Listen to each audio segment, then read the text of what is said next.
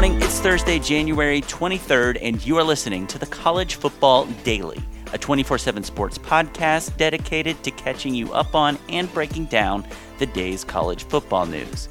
My name is Connor Tapp, and today the day's college football news is some really intriguing behind-the-scenes reporting on the slow-moving gears of change at the old N C double A. But first, I wanted to call up Matej Sis of V T Scoop to ask him about some disconcerting emails I got concerning the Virginia Tech Hokies.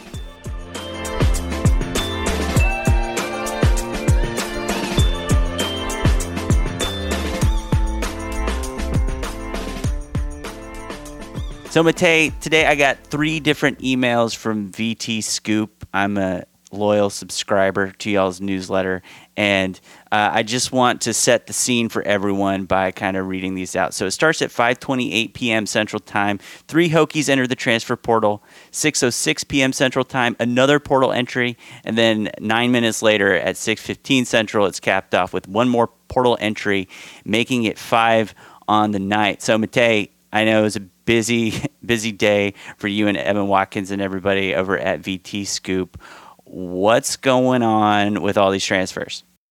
So today begun the off-season training program for Virginia Tech. A lot of players came back for school, which started on Tuesday, and a lot of the guys were able to meet with some of the staff members, kind of get an outline of mm. what their off-season routines would look like. Uh, And some of them had some hard conversations with some staff members, just asking, you know, where's my playing time going from here? What's my role going into next season? And the coaches were very transparent about everything, and uh, maybe a little too transparent because, uh, you know, right after conditioning ended, after classes were finished, uh, it, it all seemed to happen at once, but Uh, five different Virginia Tech Hokies entered the transfer portal. I believe it was within, you know, an hour of one another. So definitely a crazy day in Blacksburg, Virginia. So these were all wide receivers. Is that right? So there's three wide receivers, okay, one defensive back, and one running back. Okay, so at the at the time I got the the three in the portal. At that time, it was it was all wide receivers, I guess. Um, so what I mean is, I listening to the podcast you did with Trey last week after Justin Fuente uh, opted to stay in Virginia at, at Virginia Tech instead of going to Baylor. Um, at that time, I detected in your voice kind of a sense of, okay, that it's it's good that we kept Fuente from Virginia Tech perspective because twenty twenty could be a potentially big season. Is is this a type of attrition, and particularly concentrated so heavily at the wide receiver position, um, that uh, could kind of jeopardize the big plans for next season? I don't think it will entirely jeopardize the big plans for twenty twenty. When you look at the five guys that entered today, Uh, three of them being seniors, and the two wide receivers that were seniors were kind of fourth string, fifth string guys. Uh, there was a redshirt freshman, former four-star composite guy uh, that did enter t- today, and that one's a big blow, you know, further down the line, not necessarily for twenty twenty.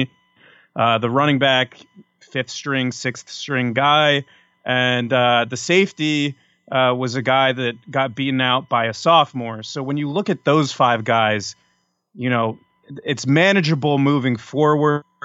Virginia Tech was over the scholarship limit entering today, and now they're well below it. Um, okay. But when you look at, you know, some of the attrition happening over time, even dating back to last Friday, uh, Damon Hazleton being the big name, a guy that caught eight touchdowns uh, passes last year. When you look at attrition from a key contributor like that, that's when you start to raise some eyebrows and say, okay, maybe it's time to reevaluate our expectations. But I would say in regards for today, uh, Virginia Tech doesn't really step back. It hurts in, in depth, but Virginia Tech could retool through the transfer portal, the same tool that, you know, now all these guys are leaving with.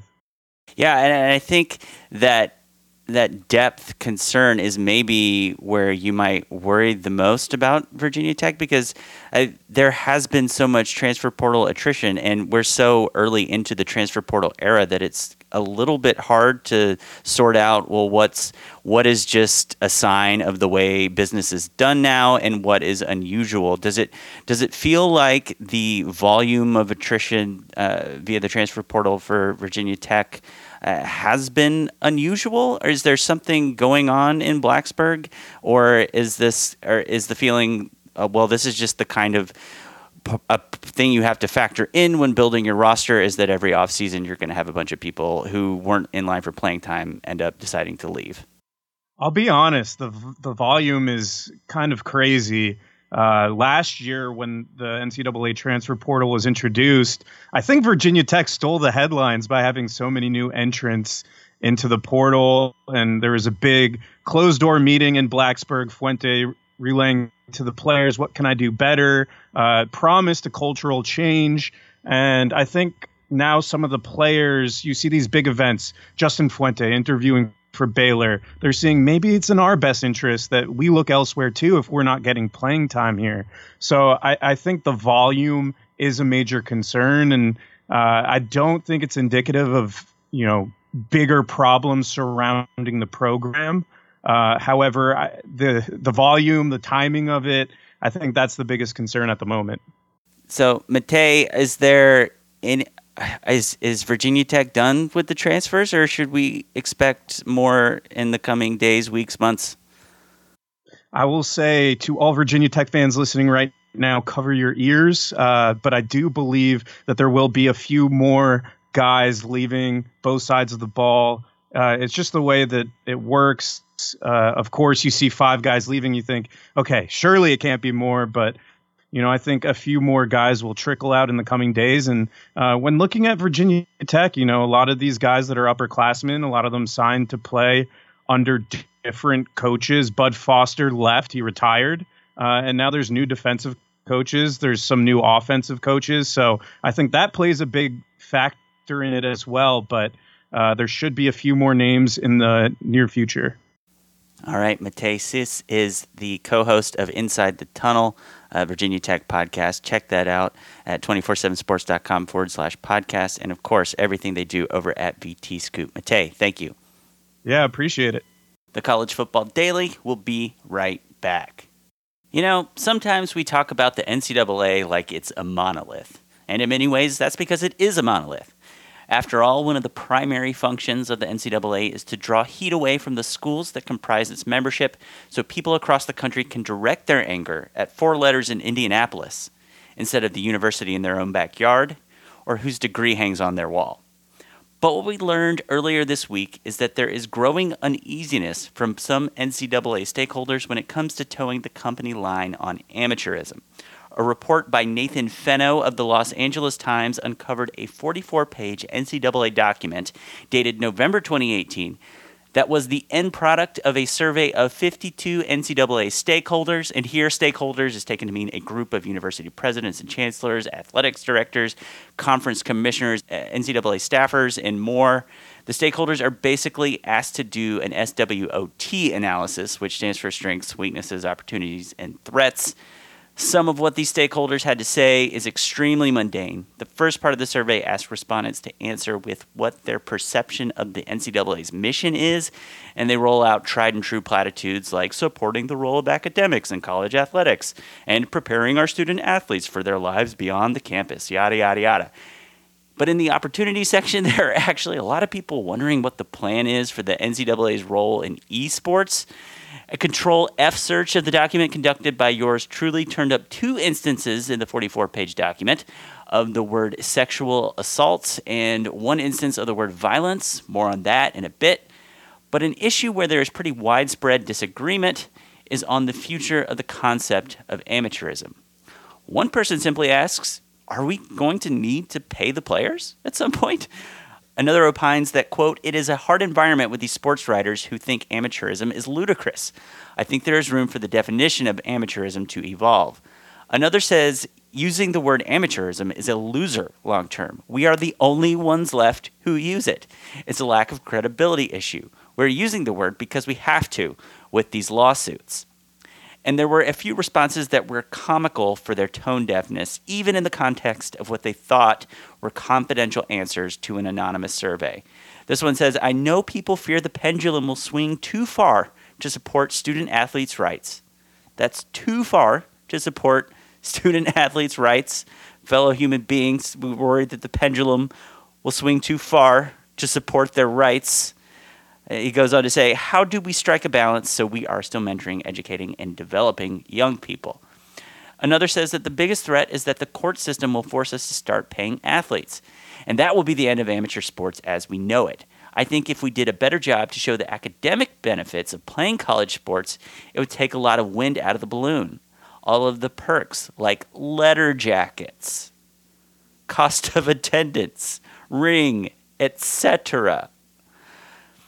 The N C double A is, of course, facing a number of legal and legislative actions, particularly on the issue of student-athlete compensation for their name, image, and likeness. On that front, one respondent said, legislation adverse to our values is by far our greatest threat. Finally, today, a report filed late Wednesday night from Dan Murphy of E S P N says that the N C double A's Board of Governors plans to meet in a special session in the coming weeks to work on improving the organization's sexual violence policy.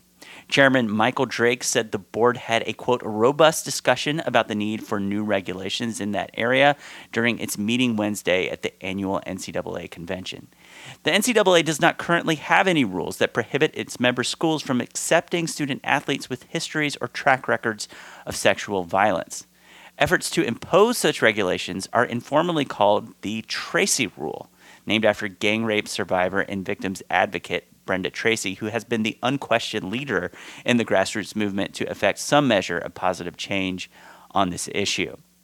For more on the Tracy Rule, I encourage you to revisit our December nineteenth episode in which we interviewed Kenny Jacoby of U S A Today about his four-piece investigative series entitled Predator Pipeline, in which he identified at least thirty-three athletes since twenty fourteen who have transferred to N C double A schools and continued their playing careers after being found responsible for sexual violence.